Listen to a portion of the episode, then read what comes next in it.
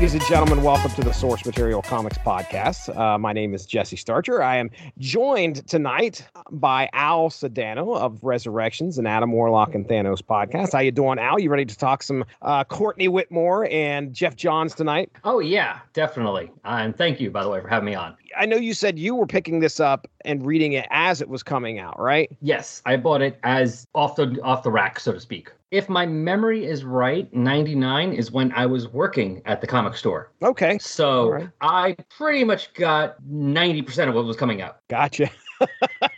so it was just like, yep, okay, I'll get it too. Plus, over time, as you know, start, you start reading like when you're younger, and you start reading, you look for like the coolest thing first. Like at the times, like oh, Wolverine stuff or Ghost Rider stuff, you know, because I started like very late '80s, early you know, early '90s, and then as you go through, you kind of pick up like what kind of things you really do like, as opposed to it could still be some of those, but it's not just what's the cool flashy thing, but what are you interested in? Mm-hmm. And I always like I like the idea of the legacy, which is one thing I liked about DC at this point, and I like the more minor characters, like because they could do more things with them. Right. You know, Superman and Batman. I mean, up until recently, where they actually do some stuff with them, but for the most part, it stayed the same. You yeah. know, and it took a long time. I mean, how long did it take for Lois and Clark to date and get married? Right. It right. took forever. It's like, but with the minor characters, they could do stuff with them. It was more, you know, you wouldn't get as long a series because they're not going to last 80 years, but you can get real development and things happening and change and, and you know, beginning, middle, and end of a story. Yeah, you didn't have that sacred cow syndrome. I think is, I guess, how I would probably phrase it, where you didn't you didn't want to mess too much with Batman and Superman. Um, exactly. And when they but, did that with Spider-Man, look what happened. Clone Saga.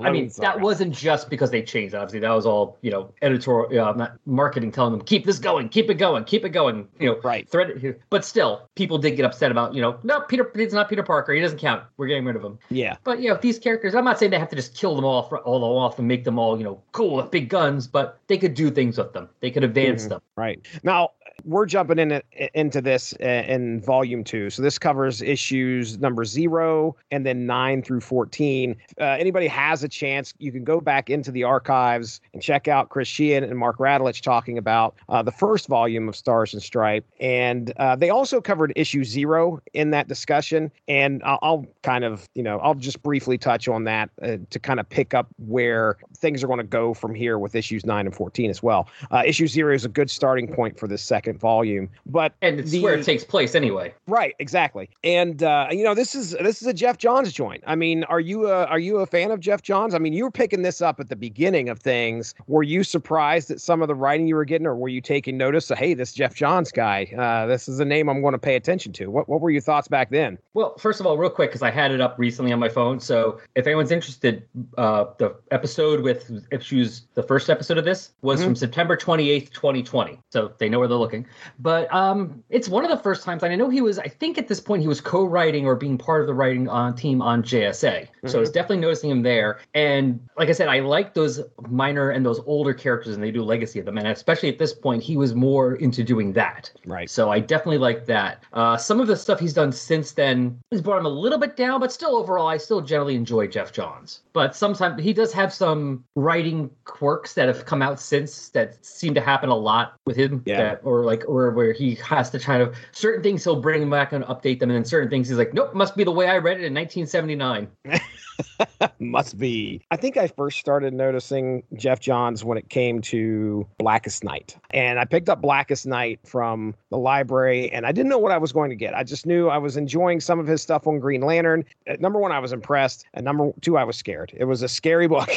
yeah. Um, Blackest Night was, was, good. I did. I got, I think I'm missing one miniseries from that. Otherwise, I picked up everything as it came out. Oh, no kidding. Wow. Yeah. That thing was definitely hitting a, a, a lot of the corners of the DC universe, obviously. And I got all the rings. I still have. Man, oh, the plastic rings that you're picking up the shop. Nice. I have all of the rings. Very nice. Very nice. I wasn't ever a big Green Lantern guy. When a writer can come and take a character and make it interesting to me, that that makes me take notice. Now, I think some of this was touched on in the first episode that we were talking about there that aired back in September.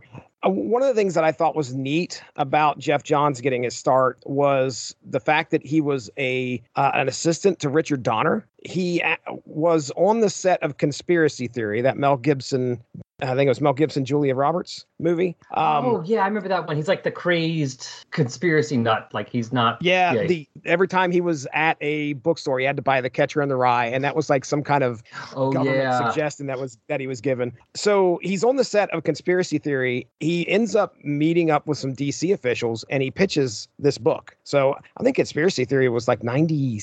Oh my goodness, I want to say it was 96, 97. I can't remember. But anyway, Stars and Stripe comes out in 1999. Of course, we get the debut of Courtney Whitmore. 97 um, was the movie. 97 was Conspiracy Theory. Okay, yeah, I yep. knew it was right around then. So Geoff Johns throws this out there, and they're like, okay, we'll take a chance on it. So here we go. We got stars and stripes. So what I want to do real quick before we get into things, real quick, anybody who's never listened to uh, any of these episodes before, specifically the first one, that's fine. I'm going to give you a breakdown of the characters we're at least going to be getting in these issues that we're going to be talking about. So, so Pat Dugan, uh, we got his first appearance was in Star Spangled Comics number one, October of 1941, created by Jerry Siegel and Hal Sherman. Uh, most of this I got from DC Fandom Wiki, I believe is what it was. A brilliant mechanic, sidekick hero known as Stripesy in the 40s, Pat helped out the Star Spangled Kid of that era, a young man named Sylvester Pemberton. And through some time travel shenanigans, Pat has found himself in the future. So that's Pat Dugan. Barbara Dugan, first appearance stars in Stripe number zero, uh, July of 1999, created by Geoff Johns and Lee Moder. A school teacher and single mother to her daughter Courtney, Barbara found love again with Pat Dugan, and the two married, moving from LA out to Blue Valley, Nebraska. Then we have have Courtney Whitmore, created by Geoff Johns and Lee Moder. First appearance, DCU Heroes Secret Files and Origins, number one, February of 99. A young teenage girl who stumbled upon a device called the Cosmic Converter Belt that gives her extraordinary powers. Courtney has become this era's star spangled kid, much to the chagrin of her stepfather, Pat, who then becomes the pilot of a massive robot named Stripe in order to keep an eye on his stepdaughter. Courtney's mom, Barbara, is unaware that this has been happening. Then we have Mike Dugan. Okay, he's just he's pretty recent here uh, in the in the series. His first appearance was actually Infinity Inc. number eleven, February of 1985, created by Roy Thomas and Don Newton. Pat's son from another marriage younger than Courtney, Mike has been expelled from military school and has shown up at his dad's doorstep to live with him. Mike also knows his dad's history and the fact that he was the superhero Stripesy and aims to become a superhero himself. And real quick, I, I wanted to touch on this because this is this is actually going to be a central focus point of I think our zero issue. I believe it's either zero issue or the number nine. Maybe no, it's number nine. I think. But anyway, uh, the Seven Soldiers of Victory, created by Mort Weisinger and Mort Meskin, first appearing in 1941. that's according to the wiki. A lesser known team that Pat belonged to as Stripesy in the 40s. Now, the members include, and I'm not going to give you the power sets or anything like that. We're just going to run them down Crimson Avenger, Star Spangled Kid, Stripesy, Vigilante, Stuff, the Chinatown Kid, Shining Knight, Sir Justin, by the way, TNT, Dynamite, the Spider, Wing as the unofficial eight soldier, and the Squire. That's a rundown of the uh, members of the Seven Soldiers of Victory. Villains. You ready? Mm-hmm. Dragon King, created by Roy Thomas and Rich Buckler. First appearance, All Star Squadron number four, December of 1981. The villain of this piece, who is currently plotting some evil deeds and looks to rid himself of the pesky Star Spangled Kid and Stripe, who have been thwarting his plans for world domination. The Dragon King has been around since World War II, and with the help of Dr. Graft and his fringe science, Dragon King has been able to live longer than expected. Put a note here just because I kind of wanted to, to describe uh, what, what he looked like. If you are familiar with the G.I. Joe cartoon and you mm-hmm. know Cobra Commander, the hooded Cobra Commander, take the hooded Cobra Commander, do a green palette swap with him, turn his costume green, and then put a big serpent, uh, long yellow dragon right on top of the front of the hood. There you go. That's that is Dragon King. Now, Dr. Graft, uh, he is the evil scientist who has been conducting horrible experiments at the command of the Dragon King, even experimenting on the Dragon King's own daughter. And then we have Shiv. Shiv was created by Geoff Johns and Lee Moder, first appeared in Stars and Stripe, number one, August of 99. Uh, Shiv is Cindy Burman, the daughter of the evil Dragon King, who has been grafted with cybernetics in order to make herself more deadly. Shiv helps her father in whatever evil plot he has schemed and wants nothing more than to kill Courtney Whitmore. So there you go. We ran them down there, Al. Anything unsaid before we hop into the synopsis of the issue zero? No, no, you kind of pretty much covered. The only thing is maybe is that the fun part about the Seven Soldiers of Victory is that they always seem to have like eight or nine members, which is always funny for a group name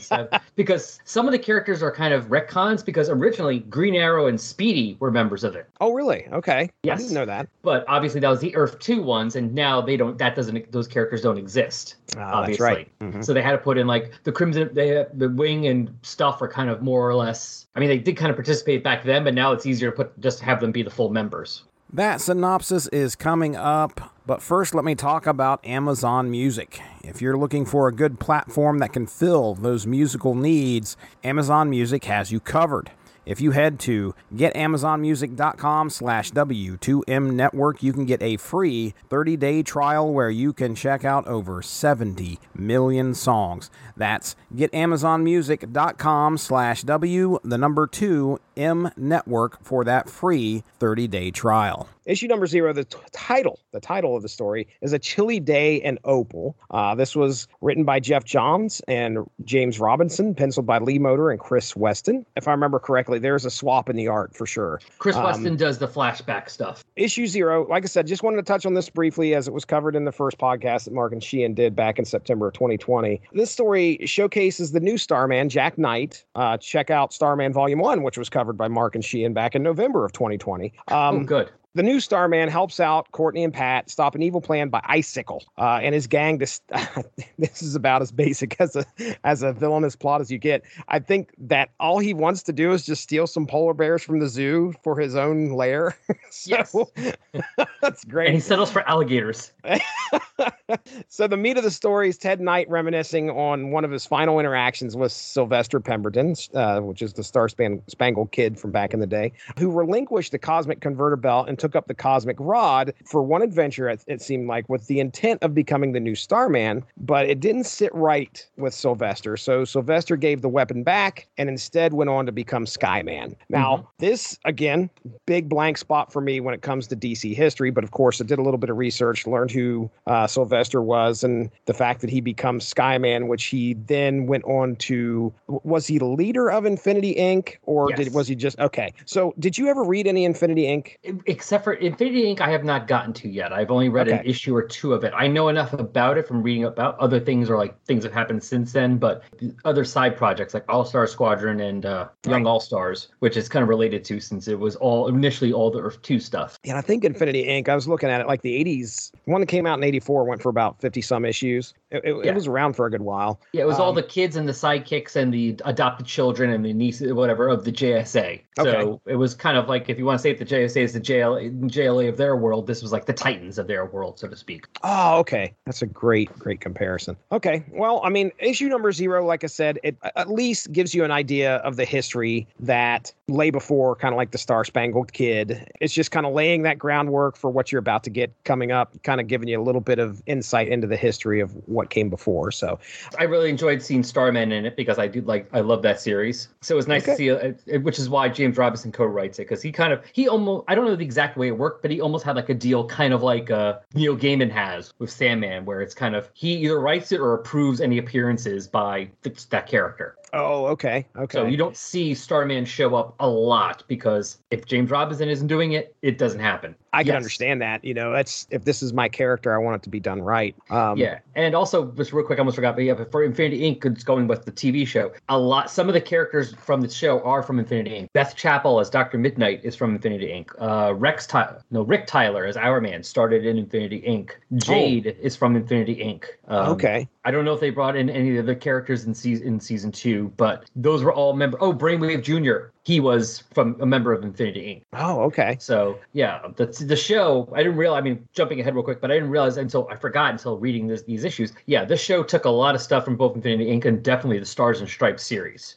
Yeah, the plot of the villains is very similar right. to his plot. Not exactly the same, but similar plot. Cindy is a big character in the t. You know, in, in season one of Stargirl. Okay. You know, so there, it's right. a lot of stuff. It's definitely it's definitely show. It's definitely taking you know not just taking the basic concept and going something else. They're definitely staying as true as possible. By by the time that the series obviously is airing, this is twenty some years after you know this comic book series uh, has pretty much yeah. ended. But I just want to say that w- as I was reading it, this is obviously a superhero story. You can see those elements of like family drama, and I and I think that probably really lends itself to being a television product. And stuff. that's possibly why uh, Robinson would let, you know did this with uh, uh issue zero with Starman in it because that Stars and Stripe and Starman are both very much about the family, right, and the legacy exactly. of the family. It's about you know Starman's about him and his father, and his father was the original Starman, and Stars and Stripe is the same thing. It's about her and her family. Well, let's go ahead. We'll get into issue nine here. Issue nine. Uh, after Mike's appearance at his father Pat's doorstep, things are trying to stabilize with some breakfast shared between Pat, Mike, and Courtney. Pat tells a story about his days as Stripesy, the sidekick to Sylvester, the Star Spangled Kid, the last meeting of their team, the Seven Soldiers of Victory. When their teammate, the Spider, tells them of an evil plan, so this is the flashback. The Spider shows up at the ha- uh, the hideout and says, "Hey, there's an evil plan by I think the name of the group is the Hand. They're creating a co- entity of cosmic energy, and I put that in quotes. So I think I took that directly from the book called the Nebula Man. Mm-hmm. Uh, the team leap into action with a weapon called the Nebula Rod in order to stop them. Little do they know, the Spider has betrayed them, leaving out a crucial part of the schematic. Uh, however, Wing, the Crimson Avenger sidekick, is able to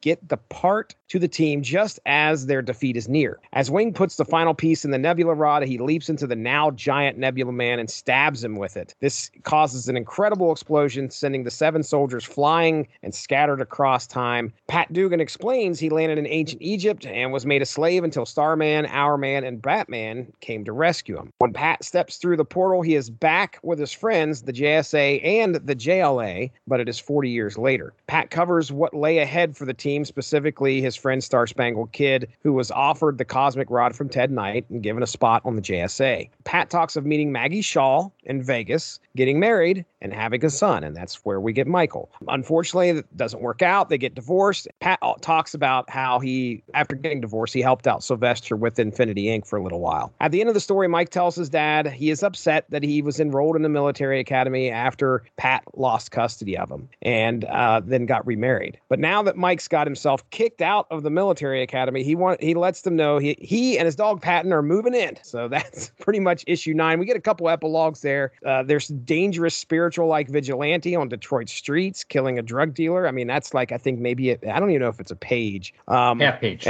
Half page, and then epilogue two is someone is picking up the spider's bow and arrow. I had to go and make sure that that's what it was. But I was gonna say, unfortunately, those are things that they don't have time to do any more of in the series. I forget what happens to the spider afterwards because I know the spider did appear a lot in Starman. Okay. So there was a spider in Star. There was a the spider returns in Starman, okay. and I know their new Crimson Avenger does show up in the JSA series. All right. Okay. So this doesn't do a whole lot other than to kind of set you up with this history uh, Pat has uh, with the team, and kind of again, it's for a volume two, which I know I don't think back in 2000 they're writing for the trade. I don't believe mm-hmm. that's that's the case. No, uh, but this is perfect, really. I mean, it kind of gets you set up with the situation at Pat's home plus the history that's been going on. It, it's a great way to set it up. But I mean, the one thing that I had for this issue uh, is that again, the family dynamic is there. There's a, a we get a great adventure being told by Pat, but essentially he's just kind of flashing back and he's sitting around the table, like I said, trying to settle things down because Mike just showed up on his doorstep. When you really look at what's going on there, eh, this, granted, this is 1999, this is, you know, getting into 2000. Divorces are pretty common uh, amongst family, mm-hmm. unfortunately. This is one of those plot devices where it's really central around this family trying to get along. Mike has now showed up and he's like, "Hey, Dad, uh, make room. Here I am. I'm here." And now, yeah, now this family is just kind of like, "Oh, what are we going to do?" Pat's obviously like, "Okay, well, let me tell a story first, then we'll kind of deal with things later." But yeah, we aren't afraid of touching on uh, a family uh, family issues uh, but it, yeah, hey, the Seven Soldiers of Victory story was pretty cool. It was neat to watch Wing, who was seemed to be like this, you know, this um, this sidekick that really wasn't getting his due, and he felt like, oh man, you know, just t- let me go on the big mission, please. But if it wasn't for him, he wouldn't, you know, we wouldn't have been able to see him save the day. Uh, Unfortunately, I, at the cost of his life, I believe. Yeah, I was going to say, I think he dies. At least uh, they don't they don't say that he survived that explosion. Everybody else got waylaid yeah. into time, but yeah, they kind of uh, set that up when the when you find out why the Crimson Avenger told him no. It's not that he wasn't capable. It's like I he's what does he say? Uh, Wing has a future. He's a smart kid. Taught himself English in two weeks. I want him to do something with his talents, so I need to discourage him from following in my footsteps. My path is self destruction. Because I mean, he almost comes off as like a much younger version of uh, Kato. Oh, uh, from Green Hornet. Yeah, like the Bruce Lee Kato. Like, like, like you know, he's the one that can kick a lot of ass. But yeah, you know, you know, Crimson Avenger's like you're smart and can have a life. Like, I yeah. need to keep you from doing this kind of stuff because I'm stuck here now doing this. I got this path of self destruction. It's going to kill me eventually. Let's right. get you off of this. But what you're talking about, like this flashback thing, and like yeah, because back in the day, obviously, I would really say around 2000, 2001 is when they really started doing like writing for the trade because that's when like the Ultimate Universe started with Marvel with like Ultimate Spider-Man, where it was all mm-hmm. you know like that's when they really started. I would say that's about the time things really started doing that. But not only that, real I realized he's pro- Geoff Johns is probably trying to follow in the footsteps of James Robinson the way he structured Starman, where like Starman was an ongoing series, mm-hmm. but there were a couple like things that would be done in there. Like there were things issues called Times Past, where whether was someone was telling the story or they just did just put you back in that time of like a certain period of time, either of somebody else who lived in Opal City, which is the story, you know, the fictional DC city where Starman takes place, you know, all the Starmen live. Something mm-hmm. happened like a past Starman or a JSA team up or something like that. And usually at some point it would eventually tie back into the main series. So now that you read that later on, you're like, oh, yeah. that's who that is. Or, you know, and they also did a thing each year where his brother got killed in the first issue. His brother took over Starman. Within 10 minutes, he was shot. So what they did was they did they did also would do a one issue story each year called Talking with David, because that was a, the guy's Jack's, you know, Jack Knight is the one Starman from issue zero. David was his brother. And each year, I forget if they ever explained how or why, he would kind of like have a conversation. David, he would actually have a conversation with like David's ghost. And like one issue, it was like David and like eight or seven or eight of the other Golden Age heroes who were dead. Like they had dinner together mm. and talk. And again, those things would kind of go back to the main story eventually. And it kind of feels like that maybe that's what Geoff Johns was trying to do, a st- structure his series in a similar way. Because these are characters, they aren't the huge ones, but they still do have history. Right. There's still right. things they can do with other characters and other things. I mean, bring back the Spider as a villain. You know, they talk about later on about how the Shining Knight is going to look for who, you know, someone's acting like the, he's heard about the Crimson Avenger being back and he wants to go see who that is. Mm-hmm. And I think those were eventually, if the series had kept going on, would have been brought back into the main story in some way. Right. You know, would have kept going. But unfortunately, because the series ends at 15, a lot of the stuff just gets dropped and either dropped fully or just picked up elsewhere. Yeah. There's a reason why that tale is being told because there may be some stuff that comes up later on down the line. Specifically, Sir Justin, you know, you already mentioned how he returns. At some point, I bet you more of the Seven Soldier stuff, uh, Seven Soldier stuff is going to be popping back up. Um, so. Or would have. And I bet the Nebula right. Man probably would have come back at some point. Oh, yes. Yeah. Which uh, actually does in the Grant Morrison written Seven Soldiers of Victory mini- series of miniseries that came out seven years later. Okay. Uh, now, who did the art in this one? I like the art in this one. The, written by Geoff Johns, obviously, penciled by Scott Kolins, inked by Dan Davis, colored by Tom McGraw. Uh, Tom McCraw, excuse me. The title of issue nine was the final hour for the Seven Soldiers of Victory. Now we're getting to issue 10, which is titled Shortcuts, written by Geoff Johns, Scott Kolins, the penciler, uh, Dan Davis, inker, and Tom McCraw, the colorist. So, issue 10 uh, and 11. issue 11, same creative team. Issue 11 was titled Nighttime. So, I want to do both of these issues and then we'll kind of stop and All talk right. about them. Uh, issues 10 and 11, while at school, we get to meet some of Courtney's friends and classmates, Mary, Travis, and Josh. There's some typical high school drama between the four that may have been explored more in coming issues, but does not have a large bearing on what we're covering here. Mm-hmm. Courtney gets the brilliant idea to cheat on an IQ. This is hilarious. She cheats on an IQ test all things, which lands her square in the sights of Dr. Graff, who sends the Dragon King's goons to capture her at school, as she would be a perfect specimen for his experiments. During the confrontation, Courtney, Travis, and Mary are taken prisoner. Pat gets an alert that Courtney became the Star Spangled Kid and takes Stripe to go find her. When Courtney awakens, she finds herself a prisoner in Dr. Graff's lab when he is about to begin his experiments, a very unexpected Sir Justin arrives to save her. The two battle Dr. Graff's mutations as Stripe shows up to help. They find Winged Victory, who, Winged Victory, by the way, is a winged horse that Sir Justin rides on. But yeah, Sir Justin rode upon this like Pegasus uh,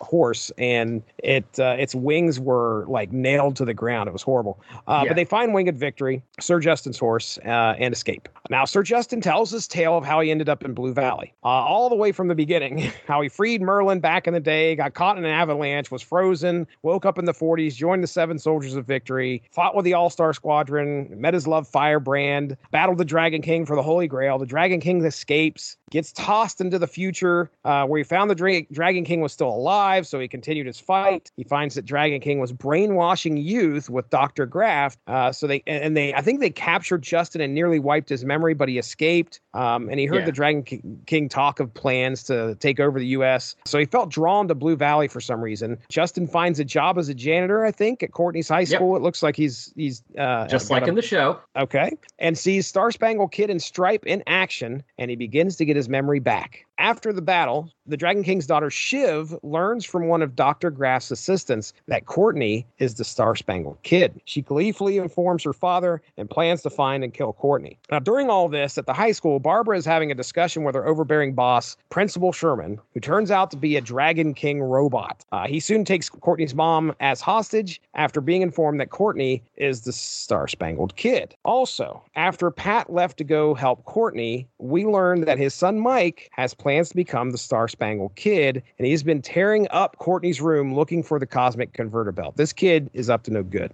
When the team arrives home, Courtney runs upstairs, laying her converter belt on the ground. Just then, Mike grabs a hold of it, and the two begin a tug of war, and the belt snaps in half.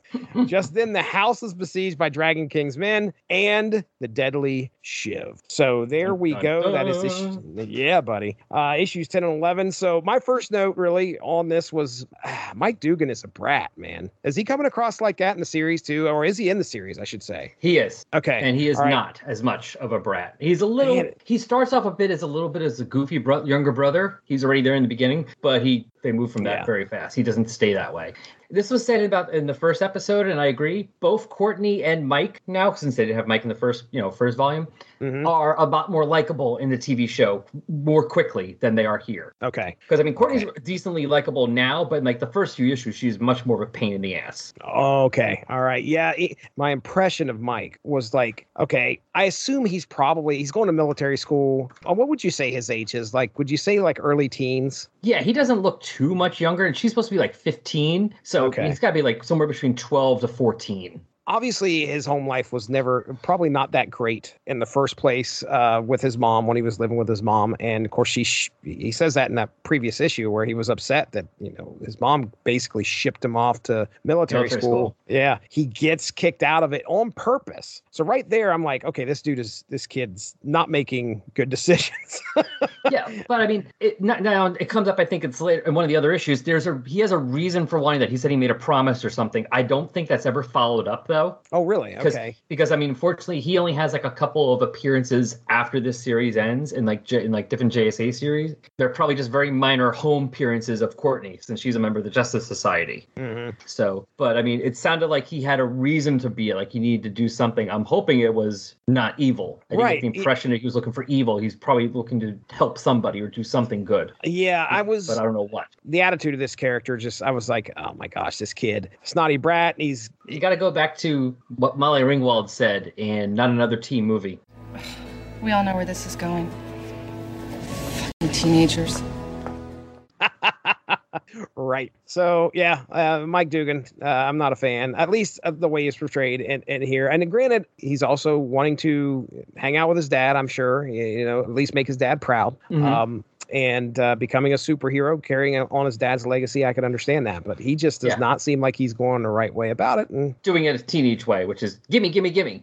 Right. Reading this issue at this point, I thought we were going to get a lot more of that like high school Riverdale drama. I don't know why. I don't know if it's just because I'm conditioned with some of the comics that I read nowadays. Like we would be paying a lot more attention. Well, they did kind of set it up. Like we had the whole, um, you know, Josh Uh, is leaving secret letters, uh, secret Yes. admirer letters, and Mary. uh, Mary, Mary, leaving, yeah, leaving letters for her. And I was like, oh man, we're going to be kind of high school drama every once in a while mixed in with stuff. They're all trying to copy the the one that did it best, Spider-Man. Very true. I mean, that's the that's the model for that kind of thing. That's right. That's right. But I mean, unfortunately, though, I think that's all a sac- that's all something that had to be sacrificed on series canceled. I imagine Geoff Johns was looking for that balance, the family story that he wanted to tell, and also I got to tell a superhero story. And I think a lot of the superhero adventures are the bulk of what we get in this second volume, but there's still that sprinkling of some of the mundane. Yeah, I have a feeling by 12, 13, that's when he knew it was being canceled. So that's when because we go back to that here, and then it's done with pretty much because probably at that point he knew it was being canceled. So he's like, well, I got to wrap up the, the stuff that really is going to bother people. It's not resolved, which is you know all the villain plots and everything. Yeah,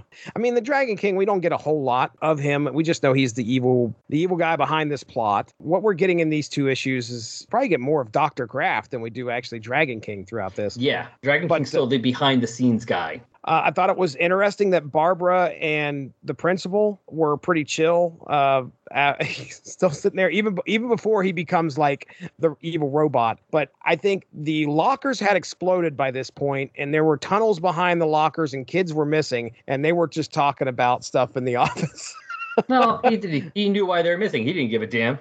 he did not. I do love that one part. She says, "You were you were a teenager. I was not." and which most likely he was not. No, um, he was never a teenager. He was always the jerk he was. Right. He was always the robotic principal. No, these two were fun. They did this whole. I mean, they brought back the Shining Knight. They, you know, like they kind of bringing up at least some of the promise of the previous issue, which is showing us all, all the seven soldiers. So now, you know, we're doing something with that, mm-hmm. which is you know bringing back the Shining Knight. So now you're at least you're now everyone who's reading this series is familiar with him before you you know when he shows up. That's part of the point of that probably. And we get you know at least the the, the flashback. Now some of the flashback was written a little confusingly. Like it's a little hard to tell at point some points which way to read the uh the captions. Yeah, because like he talks about like they got stuck and they got sent back through time. Then he says I'm again lost in the future. He's like, wait, are you? Because the way he talks about it, it's almost like he got stuck in the way it reads here. It almost looks like when they went, they got scattered in time by Nebula Man. He was never brought back. Like the way he it reads here, it's almost like he says I was sent to the future by Nebula Man, and now I'm here. Did they cover him being rescued, or was I'm looking ever at that mentioned? right now to double check. I thought he was, but maybe I'm wrong. And we got we kind of didn't touch on that, which all that was actual stuff that happened in the comics, uh, if I remember correctly. This was like yes, Pat was confused when he was brought, well, when he was rescued. He didn't recognize who Batman was. Yeah, because uh, he he would have know those characters. He'd been gone since 1948. And by the exactly. way, on that page when they show him coming back, the Shiny Knight is there. Okay, so he had been at least, if he was scattered somewhere, he'd been brought back at some oh, point. And they even say here, okay, re- rereading that part real quick. It says Crimson Avenger was in Aztec, Mexico. The China stuff was in ancient Greece, and the Shining Knight spent some time with Genghis Khan. So it's okay. not even like he was in the future then. So he must have been sent to the future again at some point, but there's no editor note saying see issue blah blah blah the way it's written, it just kind of looks like Nebula Man came, we got scattered through time, and I'm in the future. And Did, that's it. And I, I noticed I put it in my synopsis. Like I, I, I think the way I wrote it was I was like, okay, he he had been frozen and then brought because he fought the Dragon King uh, for the Holy Grail at some point. He mentions that being something that he did, correct? Like he, and, and so I assume this was back in like the this must have been after he got resurrected, went spent time with Genghis Khan, came back, and then fought the Dragon King sometime like after that in like the 50s or something, 40s or yeah. 50s. My my guessing because I never read those stories if they ever existed or if they're just kind of like retcon things. Mm-hmm. My guess is that at some point after he was sent away from the 40s, Firebrand, from what you hear from Dragon King later, Firebrand fought him and I guess died. So Firebrand, according to what I'm reading here, it says her and the Shining Knight married after World okay. War II, and she they became the adoptive parents of Terry Rothstein, who would be the mother, uh, future mother of uh, Nucleon from Infinity Inc., later known as Atom Smasher in the JSA. Okay. So that, and it then says, um, uh, after her husband was displaced in time after a battle between the Seven Soldiers of Victory and Nebula Man, Firebrand tried to stop a plot by the Dragon King. He defeated and killed her. And it says her appearance of death is Stars and Stripe, number 12. So that, as far as I can tell, then that story was not shown before. That is a retcon, you know, that is a retcon, I guess you could say. Or is it a retcon if it's something that's about a character? Never happened. yeah, right. Not, they're not changing anything, but, you know, they're adding it in there. But yeah, so that's how that worked out. So at least for that, for that part, it was he was sent in the few time by Nebula Man, and during that time period, he was missing. She was killed. Otherwise, I did enjoy the series, you know, the issues. Yeah, yeah. It was a nice blending of actually bringing in the the fa- this fam- you know, the the secret identity stuff and the hero stuff. So issue 12 the story is titled dragon food. Looks like it was written by Geoff johns penciled by lee moder inked by dan davis and tom mccraw colors. And then issue 13 is titled the defiant ones and it looks like it's the same creative team on that as well. So issues 12 and 13 as shiv and her minions attack stripe and sir justin join the battle to help turn the tide. In order to escape shiv shiv leaves her staff behind to explode and cause a distraction destroying Pat's kitchen in the process. Pat digs out the first cosmic converter belt that he was given as a replacement, and he tells Mike that Courtney has earned the right to officially be the Star Spangled Kid. Mike is not happy about that at all. Uh, finding the tunnels that Shiv arrived in, Pat, Sir Justin, and Courtney head to confront the Dragon King. When they arrive, they are captured by a force field, and they soon see that Dragon King has captured Barbara as well. Here we learn that the Dragon King brainwashed the kids of Blue Valley, turning them into his flunkies, including Courtney, Courtney's friends, Travis and Mary. Uh, the Dragon King also unleashed a satellite that brainwashes all of the youth to become his slaves and destroy their elders. And now Courtney cannot resist the Dragon King's orders to kill her own stepfather, Pat. As Courtney, yeah, as Courtney attacks Pat, Barbara looks on, now aware that her daughter and husband are a superhero team. Just remember that. She did not know this. Nope, she found to. out from the prince principal yeah. the last issue. Right. And so they have kept it under wraps this whole time. Now, as Courtney rips open Stripe, uh, she looks to kill Pat, but is able to break the mind control and instead beheads the robot holding her mom hostage. Sir Justin is able to free himself from his force field to face the Dragon King. Winged Victory shows up and Sir Justin mounts while Dragon King hops on the back of a dragon-like creature and they begin to fight. Sir oh, Justin is able. Not, not gonna fight. yeah, right. Um, Sir Justin is able to get Dragon King's dragon to accidentally destroy the satellite dish that was sending out the mind control, freeing all the children. Shiv battles both Stripe and Courtney, but soon realizes the odds are not in her favor. As Shiv escapes, she worries she failed her father and vows revenge. But a figure appears called Johnny Sorrow, who tells her he will help her kill Courtney and her friends. After everything calms down, everyone returns to Pat and Barbara's home to decide what the next step will be. And this this has to, this had to have been the end of an episode of the series, I swear. Sir Justin, you could tell me if I'm right or wrong. Sir More Justin says he's he's off to Detroit to see if he can find a certain someone who seems to be acting as the Crimson Avenger. Meanwhile, Jay Garrick, the Flash, shows up. This is the JSA Flash, shows up and explains the JSA needs Courtney. A hesitant Barbara gives her blessing, provided Jay understands she is to return without a scratch. Finding some time alone, Barbara talks with Pat about what has been going on. Uh, so obviously they have a lot to talk about. And then, yep. then she drops a bomb on him saying she's pregnant. But that's not all, folks. Okay, not only is she pregnant, there's a knock at the door. Ladies and gentlemen, surprise, Courtney's father, Sam, has arrived. So we have all sorts of craziness going on in these la- uh, these uh, issues 12 and 13, basically building up to the building up to what's going to be the final issue in issue 14. I enjoyed this story. I like the fact that they gave they didn't fall into the trap of just because it's this person's book, therefore it's all about that person. She she had a more personal battle to fight anyway. Right. About you know to, to not kill Pat and also save her mom and fight Shiv, which is her villain. The Dragon King fought Sir Justin, but neither fight is less important, portrayed as like less important or minor. You know, I mean, that's as just as important, keeping Stripe from being killed and keeping her mom from being killed. And that was the important thing for Courtney. So that was good. And that that was also better because I mean, I think earlier on in the series she would have been more jumping to do the big thing, which is stop the plot. And this is probably showing more of her maturing as a hero, where the important thing was not stopping the plot. Somebody else was dealing with that. The important thing is making sure the people I love are safe. So it's her maturing a bit and going away from being the bratty character that she was Dragon, on. Dragon King himself as a villain, I mean, I understand he's the guy pulling the strings, and they finally got to the big bad. Now they're going to have the showdown. I wanted more. When they have that one fight, that's like where the Dragon King has the opportunity to shine. And I was like, man, I wanted more of yes. 13. Uh, probably, again, I mean, I, I could be wrong, but probably more of a suffering of the uh, cancellation. Cancellation. Pushing it yeah. forward. Although, one funny thing I just realized, going back to the beginning of the episode of your description of the, of the Dragon King looking like yeah. Cobra Commander, more or less, he now is Cobra Commander from the G.I. Joe movie after going to Cobra. La, la, la, la, la, la, la.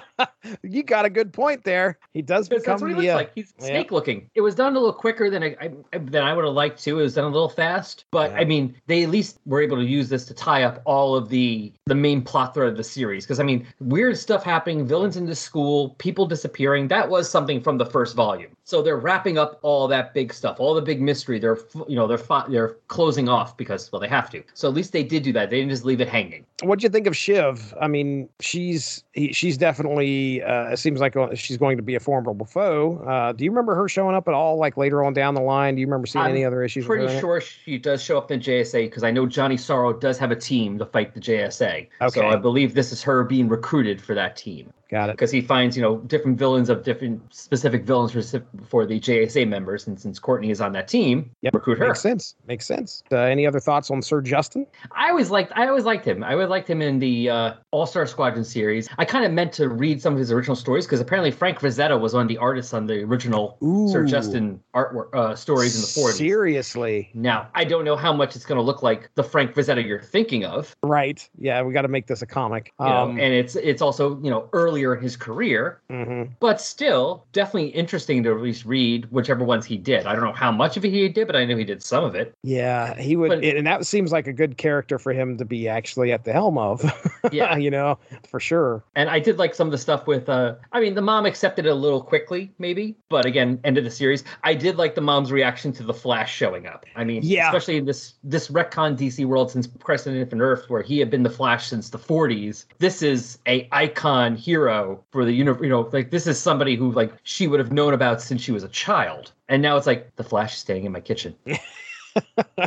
yeah, Like Yeah, she- the Flash. Holy crap! she loses uh, all touch with reality there. She's a little starstruck for sure. There was a lot of setup in this issue for future storylines, but I, I and I say that, but really, your comment about how most likely Johns knew this was coming to an end. It's one issue later. They had to have known at this point. So it's Right. like, all right, let's close this up and do what we have to do for our final issue, so at least we can have an ending. Right, but I mean, dude, she's pregnant. She's the dad just showed up at the doorstep, uh, I'm and she just certain- found out. I'm fairly certain we've at least at the brief time, like since obviously a team book, it's hard to show everyone's personal life. Mhm. But in the JSA book, I'm fairly certain we've seen Courtney have a baby sister. I want to say.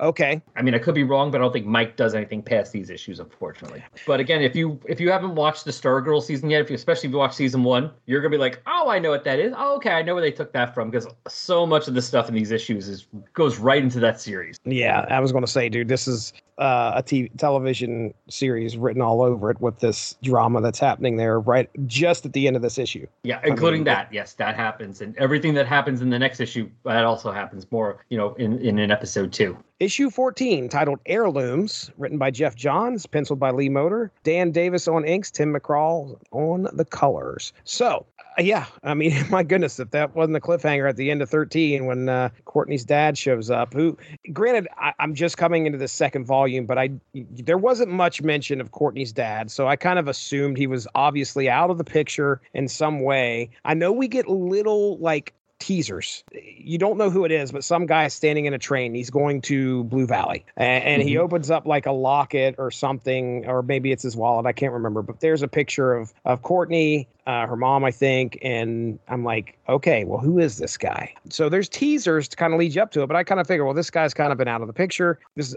blend, blended. I don't know if that's the right word, but I mean, this is a family that's come that's- together now. I think that's kind of the term blended family because they it's not a you know family in the fact that you know two people got together and had children in some way. Right. Yeah. Right.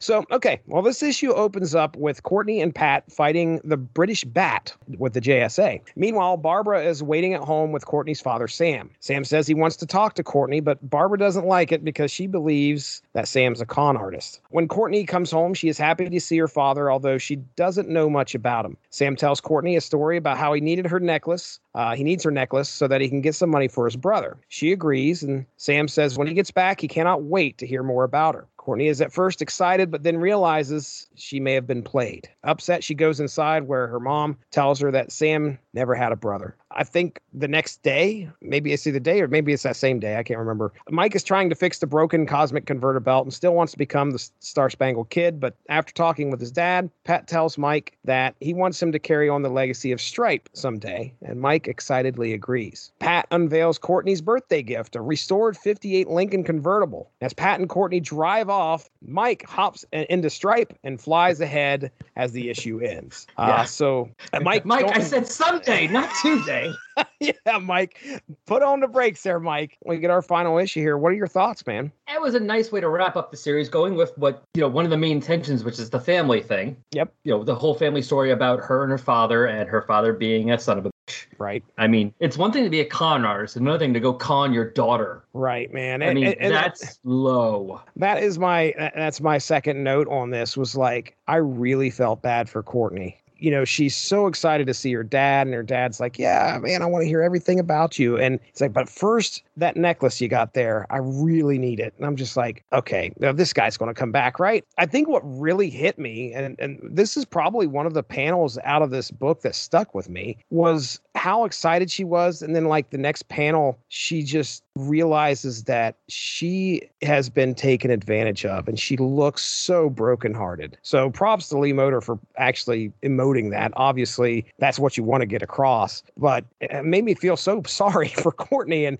and the fact that her dad's this jerk. We have, especially if you read the whole series, starting with her being such a doing this just to be a brat to Pat and calling him accidentally calling him dad by the end. Right. Because he basically yeah. is more of a dad to her in the 15 14 issues than that guy was her whole life. Right. Yeah. And like I said, they're yeah. setting up stuff. I mean, we're setting up Mike would potentially take over Stripe if I, maybe if the series had gone on. Yeah. And uh, have you ever gone on the tvtropes.org? A couple times, yeah. Okay. So they actually have a, a section on there for this book. One of the tropes that they had listed was aborted arc.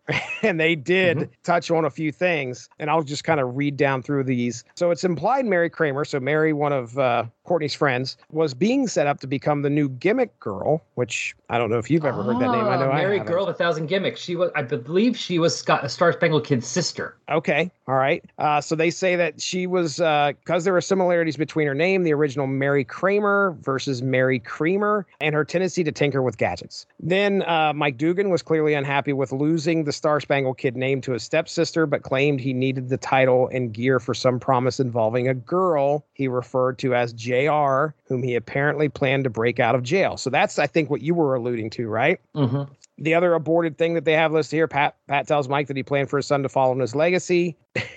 a, a, couple of epilogue pages, which we kind of already talked about, that really never got picked up with. Uh, exactly. or at least yeah, not here. Yeah. Not here. I, I'd want to say the stuff with Sam felt rushed, but I know that this is it. So we got to tell a story where Sam and they had set him up previously. They couldn't just, you know, I guess they had, they felt like they wanted, they, and to get to the Courtney Pat, you know, relationship to fully evolve that from the beginning of the series, they kind of needed him to be the jerk, yeah. you know, to do his thing. So they had to finish, they had to have that in there. Yeah, yeah it might have had an extra issue if, you know, if it'd been able to go on. Right. Right. But you, you, you know, you make a good point with the whole relationship between Pat and Courtney. You know, it's, and I, I will tell you, my per, in my personal life, you know, my mom divorced my dad uh, when I was two. So my mom remarried like two or three times. When I was like nine years old, she married my step my stepdad Bob. She stayed with him for 14 years.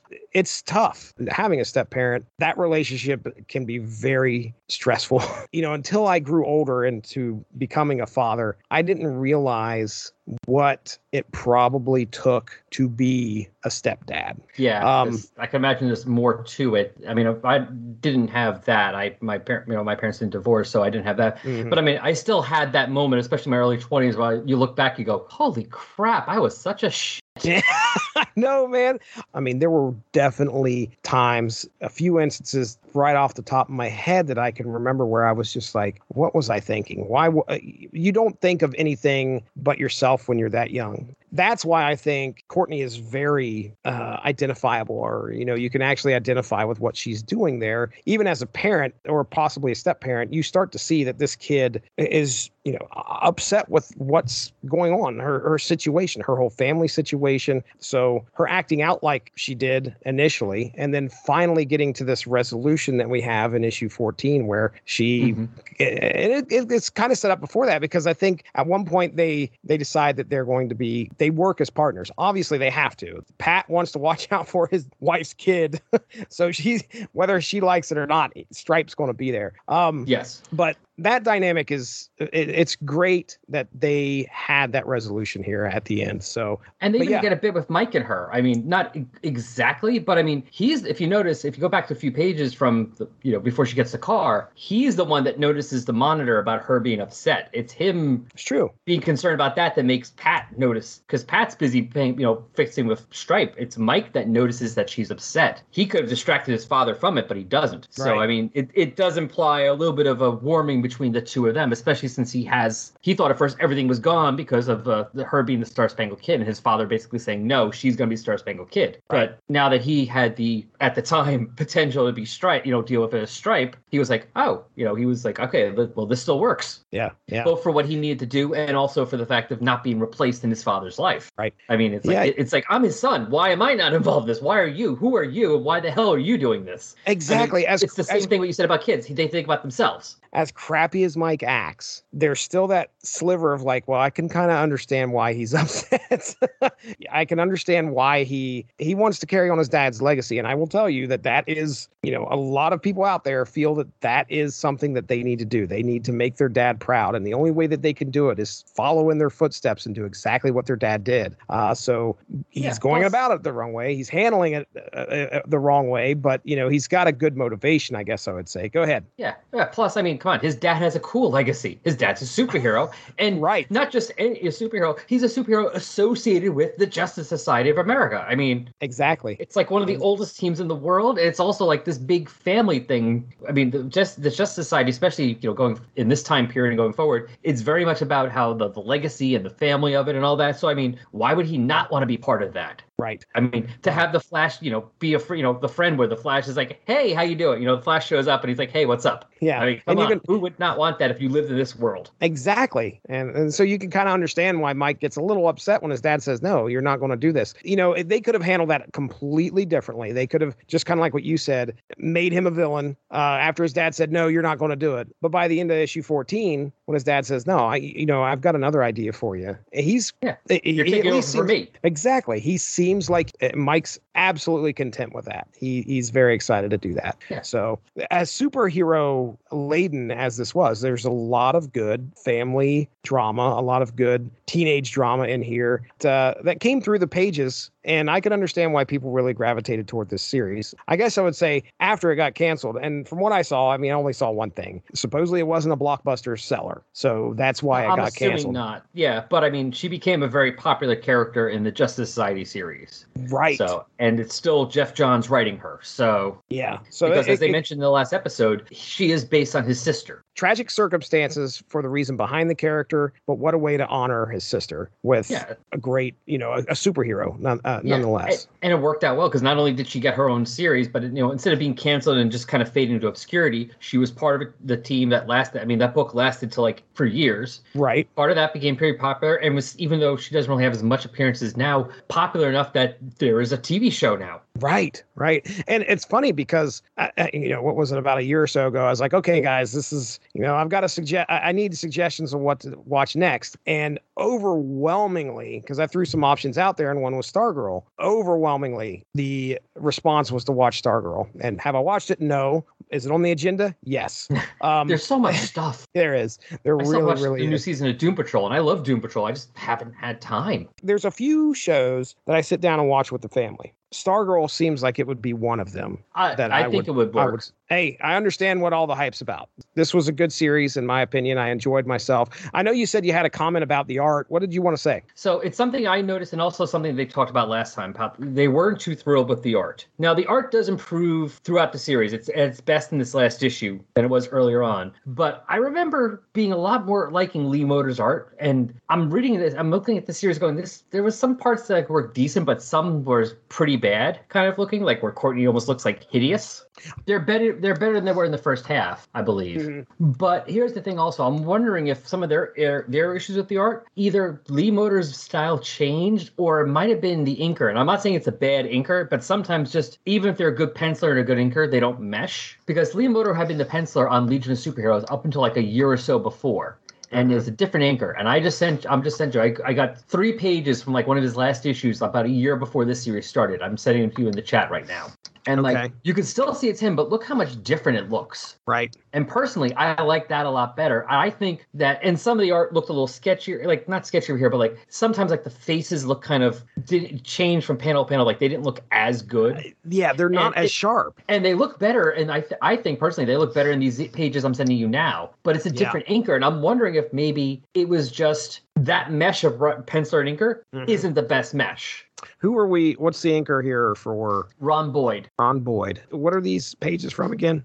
Legion of Superheroes from like late '97. I was going to So say. about, about a year before this issue came out. okay. All right. Well, So like you can still see it's the same artist, but you can see that it looks different. definitely. Well, I I think we've learned a lot here. I, I want. I again. Uh, anything else that uh, I want to leave? You know, the floor open. Anything else you'd like to say in your closing thoughts here, man? On on the volume, second volume of Stars and Stripes. Uh, not much. I mean, if you like the show, it's worth at least checking out because you can see where they took the inspiration for the show. You know, and hey, if you're if you're a comic fan who hasn't read the watched the show yet because you're tired of all these things where they change stuff too much, well, I promise you this: if you read this series and then you watch especially season one, you're like, no, okay, yeah, they kept it in. You know, they did. they kept all that stuff in them. All the, so much of the stuff in the series is season one of Stargirl. So it's kind of cool that they were able to do make it the that close. You know, it's very That's awesome. faithful. And again, I I had fun re- reading this because I do like those character type of characters. So I did have fun with the fact that this is the volume that gets more into the history of it. Right. So you know, we have the seven soldiers and stuff, and I kind of wish they kept going because maybe the seven soldiers would have had a much higher profile. Right, exactly. I, you know, they, we get that one little adventure that they talk about, but it just seemed obviously it was the last adventure that they had. It's just a little, you know, a little taste and leave you wanting more. Yeah, I had a good time too, man. Good story, good story. So I'm glad you came on here to talk about it with me. Why don't you go ahead and let uh, everybody know where people can find you? Sure. Hey, it's plug time, and you all know what that means. This would be a good time to plug the sponsor of the W2M network, and that is Grammarly. For you, the listeners of Source Material, Grammarly is offering a free download of the Grammarly software. Grammarly's AI powered products help people communicate more effectively. Grammarly helps you write mistake free on Gmail, Facebook, Twitter, LinkedIn, and nearly anywhere else you write on the web. Grammarly corrects hundreds of grammar, punctuation, and spelling mistakes while also catching contextual errors, improving your vocabulary, and suggesting style improvements. To download Grammarly today, go to getgrammarly.com slash W2M network. Again, that's getgrammarly.com slash W, the number 2, M network to download Grammarly for free. You can find me on my show, Resurrections, and Adam Warlock and Thanos podcast, which is all about, well, the Marvel characters Adam, Warlock, and Thanos, just like it says in the title. Uh, you just type in Adam Warlock or Thanos, whatever podcatcher you use, or you can follow me on Twitter at Adam Thanos Pod. Well, we just did our Halloween crossover. Oh, that's right. Mephisto back. Yes, Mephisto's back. Mephisto's back, making us read this. Made us read My Little Pony Transformers miniseries. That's so fantastic. that was my introduction to My Little Pony, beyond knowing it existed. so that was interesting. Really? Did you have uh did you have some people on there who knew a good bit about My Little Pony? Yes, I the, I guest starred on an episode of Married with Comics. They did issue one of that miniseries as part of the crossover, and they definitely know about it. And Okay. then I had uh, Tim Price, who his daughters watched the show for several years. He was Oh. guest starred on my episode, so he knew a bit about it too. He probably, there- yeah, o- osmosis absorbed some of that stuff just by walking in the living room. I've been there, trust me. When the kids got Yes. On TV, Yeah, and then we have another uh, have an episode coming out this sun- this Sunday the fourteenth, if I can get it edited in time, where we're uh, we're kind of continue something we've started last year, where we're kind of doing a alternate Halloween issue, where we're talking about the Marvel seventies character, the Scarecrow. ooh, Yes, Oh. yeah, we're talking about the Scarecrow, not the Batman one, and not the Marvel character Scarecrow who used to fight Ghost Rider. This Oh. is a different Scarecrow okay, all who was right. supposed to have his own series in the seventies, but instead only had three appearances. So oh wow, we did the first one last year. This is the second one. Then we'll do the third one next year. very cool, very cool. Well, I, yeah, I can tell you that. Uh, you know, obviously, I've been I've been keeping up with you there. I listened to your coverage on the Entity of Death, uh, and it, it was like through the Timely Comics. Is that right? Yes. Or am I, am I- Yep. Okay. Yeah. Yeah, mostly through the gold. Yeah, mostly through the golden age, and then a little bit in the in the silver age. some crazy stories I, I remember hearing you guys talk about, and then some of them that just seem like you know, there's a story about death. Yeah, yeah. One of them, the one I did with Ryan Daly, is definitely probably not the same death in Marvel, but the uh, other ones kind of do feel to me like it's still the same character. Yeah. Well, very good. Uh, well, Al, I can't thank you enough for coming on here, man. I, I had a good time. Go give the Radulich In Broadcasting Network Facebook page a like. Most likely, you'll be able to stay up on top of all the great podcasts that are dropping. My goodness, every day. Mark Radulich yep. has gone through the archive, and he, if there isn't a show we're doing now, there was a show we were doing then that pertains to something now, and he puts it out there so everybody can enjoy it feel free to check that out. You can check myself out with Chris Armstrong on the Unspoken Issues podcast. If you like 90s comics, we finished up our discussion on Rise of the Midnight Suns, which was fun. We we made it into nice, tiny, fun-sized episodes where you can get uh, us talking about an issue for about. I mean, some of those some of those episodes were right around 13, 14 minutes. So I'm talking about highly digestible stuff you could just listen to probably all of it in one day if you wanted to, or you can space it out. We did uh, six the total episodes, so feel free to give that a listen. And of course, uh, I think we have an upcoming recording that should be airing at some point of Chris and I discussing Neil Gaiman's issue of Spawn that he did back in the day. Check out the Unspoken Issues Facebook page. The fun part about that is you can chime in, and uh, we do polls every once in a while, so you get to determine the content that we cover on our own podcast. But other than that, you know, I'm on the Metal Hammer of Doom just about every Wednesday, uh, where Mark Radulich, Robert Cooper, and myself talk about some of the latest metal albums. And then sometimes we're not talking metal, even though it's the Metal Hammer of Doom. We may end up talking about, I don't know. Uh, let's see. I think we talked the Rocky Four soundtrack at one point, and that's going to be re airing at some point in the future. Didn't he do Taylor Swift in one episode? He did. He did. Uh, and it was Metal Hammer of Doom. It was. Okay. I can remember. I was not on that episode. I, re- I can't remember who he had on there. It's, you know, the random grab bag. Every once in a while, it's usually going to be metal, but it's uh, yeah, usually. But all right, well, I guess we'll go ahead and get on out of here for Al Sedano. My name is Jesse Starcher. We'll be catching you next time. Have a good one. Uh, bye bye. Thank you all for joining us. Make sure to give that Radulich in Broadcasting Facebook page a like to stay up on top of all the great podcasts we have to offer. We are at home on Spreaker, but you can also find us on iTunes, Stitcher, TuneIn Radio, and recently we have hit the air on Spotify. Find your favorite podcast platform and type in R A D U L I C H to subscribe for some great content. If you enjoyed this show, please feel free to share and spread the word. And as always, we appreciate any feedback and look forward to entertaining you again soon.